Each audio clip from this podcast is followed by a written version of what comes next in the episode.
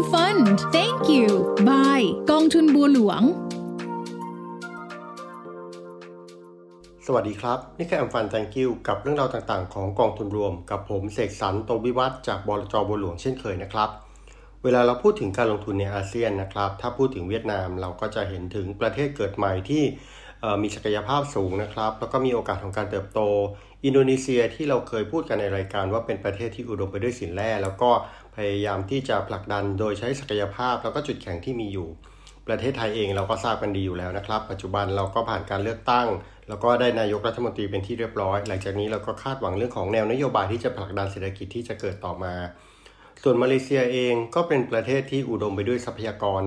ดังด้าน้ำมันนะครับ ในปีที่ผ่านมาอินโดนีเซียเองก็ได้ประโยชน์จากราคาน้ำมันที่เพิ่มขึ้น หรือแม้แต่สิงคโปร์เองเราก็ทราบกันดีถึงความเป็นประเทศที่เต็มไปด้วยความพร้อมนะครับเรื่องระบบต่างๆ แล้วก็เป็น hub สำคัญของภาคการเงินในภูมิภาคนี้ แต่ว่าอีกประเทศหนึ่งในกลุ่มอาเซียนนะครับที่เราพูดขึ้นมาแล้วเราจะนึกไม่ค่อยออกว่าประเทศนี้ทำอะไรนั่นก็คือฟิลิปปินส์นะครับ ทางทางที่ฟิลิปปินส์เนี่ยเป็นหนึ่งใน 3 ประเทศที่เรียกว่าเป็น emerging ของอาเซียน คือประเทศในกลุ่มอาเซียนที่โดดเด่น แล้วก็มีโอกาสเติบโตสูงที่สุดในสายตาของนักลงทุนนะครับ นอกเหนือจากอีก 2 ประเทศก็คืออินโดนีเซียกับเวียดนาม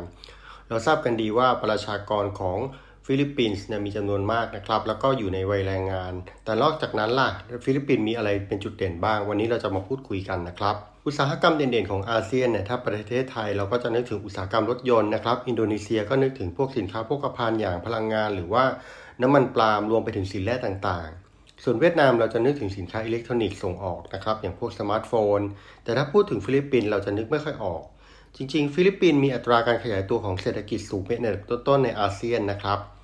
ทีมวิเคราะห์การลงทุนของบลจ.บัวหลวงมองว่าหนึ่งในธุรกิจที่ทำให้เศรษฐกิจของฟิลิปปินส์เติบโตต่อเนื่อง ก็คือธุรกิจในภาคบริการที่เรียกว่าธุรกิจ business process outsourcing นะครับหรือว่าเราเรียกกันว่าเป็นอุตสาหกรรม BPO business process outsourcing จะหมายถึงการว่าจ้างบริษัทหรือบุคคลภายนอกนะครับ มาทำงานที่เกี่ยวข้องกับธุรกิจ แต่ว่าอาจจะไม่ใช่งานที่เป็นส่วนงานหลักขององค์กรนะครับ หรือไม่ได้เป็นงานที่ส่วนที่สร้างรายได้ แต่ว่ายังมีความจำเป็น แล้วก็ต้องมีการให้บริการอยู่อย่างเช่น ส่วนงานให้บริการลูกค้า เช่น การบริการลูกค้าผ่านทางโทรศัพท์ หรือว่าทีม call center นั่นเองนะครับ หน่วยนี้ก็จะเป็นหน่วยที่ช่วยข้อช่วยให้ข้อมูลลูกค้า ให้บริการหลังการขาย รวมทั้งเป็นส่วนงานที่เป็นระบบงานหลังบ้าน อย่างเช่น HR หรือว่าระบบ IT เป็นต้น หรือถ้าเปรียบเทียบกับแบบไทยๆนะครับที่คุ้นเคยกัน แต่ว่าไม่ใช่เซอร์วิสข้ามประเทศก็อย่างเป็นเรื่องของอการจ้างบริษัทแม่บ้านนะครับ บริษัทรักษาความปลอดภัย แทนการจ้างพนักงานเข้าทำงานอย่างนี้เป็นต้น การทำธุรกิจโดยการว่าจ้างแบบ BPO เนี่ยมีประโยชน์หลายอย่างนะครับ อย่างแรกเลยก็คือการช่วยลดต้นทุนในเรื่องของการดำเนินธุรกิจ และยังเพิ่มอัตราการทำกำไร หรือช่วยให้บริษัทเนี่ยสามารถใช้ทรัพยากรบุคคลของตนที่มีอยู่อย่างจำกัด ให้เกิดประสิทธิภาพสูงสุดนะครับ นอกจากนั้นเนี่ยก็ไม่จำเป็นจะต้องลงทุนพัฒนาระบบ หรือว่าหา skill เพิ่มเติมในงานต่างๆ เหล่านี้ก็ใช้วิธีใช้เงินแล้วก็ outsource ไปเลย ซึ่งวิธีนี้ก็จะทำให้ผู้บริหารเนี่ยมีเวลานะครับในการจัดการแล้วก็มุ่งโฟกัส ไปยังส่วนงานสำคัญ ที่จะหารายได้กับบริษัท หรือว่าเป็นเรื่องของการกำหนดกลยุทธ์ขององค์กรต่างๆ อย่างชัดเจนไปเลย หลายคนอาจจะสงสัยนะครับว่าแล้วธุรกิจที่เป็น BPO เนี่ยมันใหญ่แค่ไหน ในปี 2022 นะครับ ตลาด BPO ทั่วโลกมีมูลค่ารวมกันประมาณ 26,000 ล้านเหรียญสหรัฐนะครับ อุตสาหกรรมที่ใช้บริการ BPO จะมีค่อนข้างหลากหลาย โดยเฉพาะ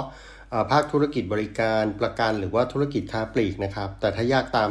รายกลุ่มประเทศที่มาใช้บริการ BPO จะพบว่าส่วนใหญ่เนี่ยเกือบ 80%ก็จะเป็นประเทศจากสหรัฐอเมริกา แล้วก็กลุ่มประเทศในยุโรปนะครับ ส่วน 2 ประเทศที่มีธุรกิจการให้บริการ BPO มากเป็นอันดับ 1 และอันดับ 2 ของโลกก็คืออินเดียและฟิลิปปินส์ ซึ่งปัจจัยสำคัญที่สนับสนุน 2 ประเทศนี้ให้ธุรกิจ BPO เติบโตก็คือเป็นประเทศที่มีประชากรวัยแรงงานสูงนะครับ อายุยังไม่มาก แล้วก็ค่าจ้างที่ยังไม่แพง และที่สำคัญทั้ง 2 ประเทศนี้ประชากรมีภาษาอังกฤษที่ดีมากครับ คนในฟิลิปปินส์กว่า 92%สามารถสื่อสารภาษาอังกฤษได้ บริษัทต่างชาติอาจจะสามารถลดต้นทุนลงได้ถึง 50%เมื่อใช้บริการ BPO จากฟิลิปปินส์นะครับ ซึ่งเทคโนโลยีการสื่อสารปัจจุบันที่พัฒนาไปไกลมากเนี่ยก็เป็นปัจจัยสำคัญที่ทำให้ธุรกิจ BPO ข้ามประเทศเติบโตได้อย่างมาก อุตสาหกรรม BPO ในฟิลิปปินส์เนี่ยเติบโตอย่างต่อเนื่องนะครับ โดยธุรกิจเนี่ยเริ่มต้นตั้งแต่ปี 1992 ครับ โดยมีบริษัท outsource ระดับโลก ได้เข้ามาตั้งฐานการให้บริการ call center ที่เป็นแห่งแรกในฟิลิปปินส์ แล้วก็เติบโตมาอย่างต่อเนื่อง ในปี 2000 นะครับ ธุรกิจ BPO ของฟิลิปปินส์คิดเป็นไม่ถึง 0.1%ของ GDP ประเทศนะครับ แต่ว่าตลาด BPO ฟิลิปปินส์ก็เติบโตอย่างต่อเนื่องแล้วก็ก้าวกระโดด ปัจจุบันธุรกิจ BPO ของฟิลิปปินส์มีขนาดรวมกันกว่า 30,000 ล้านเหรียญสหรัฐนะครับ คิดเป็น 7.5%ของ GDP ประเทศ โดยอุตสาหกรรม BPO มีการจ้างแรงงานทางตรงมากกว่า 1.5 ล้านคน แล้วก็การจ้างแรงงานที่เกี่ยวเนื่องประมาณ 2-3 ล้านคนนะครับ อีกทั้งอุตสาหกรรม BPO ก็มีส่วนช่วยให้เกิดความต้องการในภาคอสังหาริมทรัพย์ของในประเทศ เพื่อมาตั้งเป็นออฟฟิศสำนักงานต่างๆ อย่างนี้ด้วย ในอนาคตข้างหน้าเราคาดว่าธุรกิจ BPO จะยังเป็นอุตสาหกรรมสำคัญต่อเนื่อง แล้วก็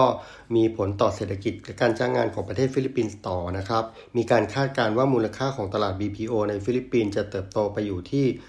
49,000 ล้านเหรียญสหรัฐภายในอีก 5 ปีต่อจากนี้ ขณะที่ก็จะมีการจ้างแรงงานเพิ่มขึ้นอีกไม่น้อยกว่า 500,000 คนในช่วงระยะเวลาเดียวกันนะครับ แต่ว่าก็ใช่ว่าธุรกิจ BPO เนี่ยจะเป็นแสงสว่างสดใสต่อฟิลิปปินส์เพียงอย่างเดียวเท่านั้น เพราะว่า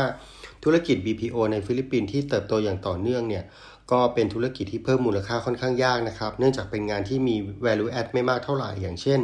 การบริการลูกค้าแล้วก็ call center ซึ่งถือเป็น 80%ของมูลค่าตลาด BPO ในฟิลิปปินส์นะครับ โดยในอนาคตถัดจากนี้เนี่ยเราจะเริ่มเห็นความเสี่ยงและความท้าทาย เนื่องมาจากผลของการพัฒนาทางด้าน AI ที่สามารถตอบโต้สนทนา แล้วก็ให้ข้อมูลให้บริการได้เทียบเคียงมนุษย์มากขึ้น ซึ่งถ้าหากยังเป็นอย่างนี้ต่อไปนะครับ ความจำเป็นในการจ้างแรงงานฟิลิปปินส์ก็อาจจะลดจำนวนลง ถ้าฟิลิปปินส์ยังต้องการรักษาความเป็นหนึ่งในธุรกิจ BPO นะครับ ก็จำเป็นที่จะต้องปรับตัว แล้วก็พัฒนาความรู้ความสามารถของประชากรให้มากขึ้น แล้วก็มุ่งไปยังธุรกิจ BPO ที่มีความจำเป็นนะครับ นอกจากนั้นเนี่ยก็ต้องพัฒนาบุคลากรให้รองรับบริการที่ต้องใช้ความคิดสร้างสรรค์เพิ่มเติม นอกเหนือจากงานประเภทที่เป็นการทำซ้ำๆนะครับ ตัวอย่างหนึ่งที่เราเห็นได้ชัดของการเติบโตที่ดีในธุรกิจ BPO ก็คืออินเดียครับ ในอดีตเนี่ยเคยเป็นประเทศศูนย์กลางของ call center ของโลกมาก่อนในช่วงปี 2000 แล้วก็สามารถยกระดับมาให้บริการ BPO ที่ซับซ้อนมากขึ้น อย่างเช่น งานที่เกี่ยวข้องกับการเขียนโปรแกรมอย่างนี้นะครับทำให้อินเดียเนี่ยยังเป็นผู้นำของตลาด BPO ของโลกได้ และยังคงเป็นหนึ่งในอุตสาหกรรมหลักของอินเดียจวบจนปัจจุบัน ซึ่งถ้าหากฟิลิปปินส์เองต้องการเติบโตก็มีความท้าทายในการพัฒนาด้านนี้เช่นเดียวกันครับ และนี่ก็คือเรื่องราวของประเทศฟิลิปปินส์อีกหนึ่งประเทศในอาเซียนที่มีโอกาสการเติบโต แต่ว่าคนยังรู้จักน้อยนะครับและนี่ก็คือแอมฟันสตังกิลถ้าหากมีเรื่องราวดีๆ ที่น่าสนใจ และเกี่ยวข้องกับกองทุนรวม เราก็จะมาพูดคุยกันในรายการอย่างเช่นวันนี้สำหรับวันนี้ขอลาไปก่อน สวัสดีครับ